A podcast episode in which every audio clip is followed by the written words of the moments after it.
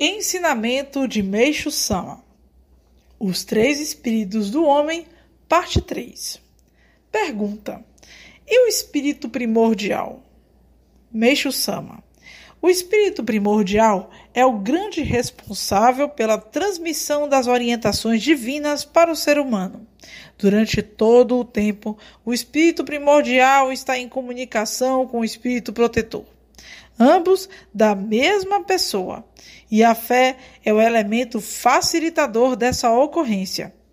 Se a fé for bastante desenvolvida, o espírito protetor receberá a mensagem.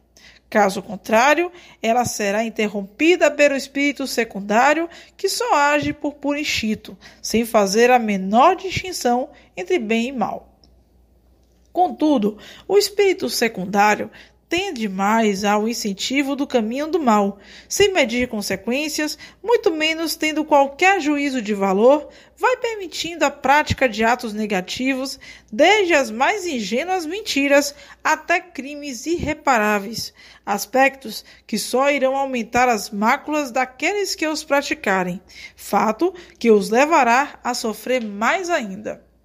Mas, por mais irônico que pareça, aqui se estabelece um vínculo reparador.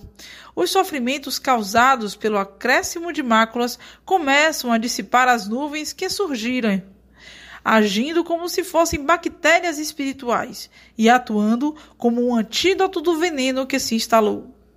Quando toxinas se acumulam, tanto no espírito quanto no corpo, surgem bactérias para eliminá-las, e esse é um processo natural.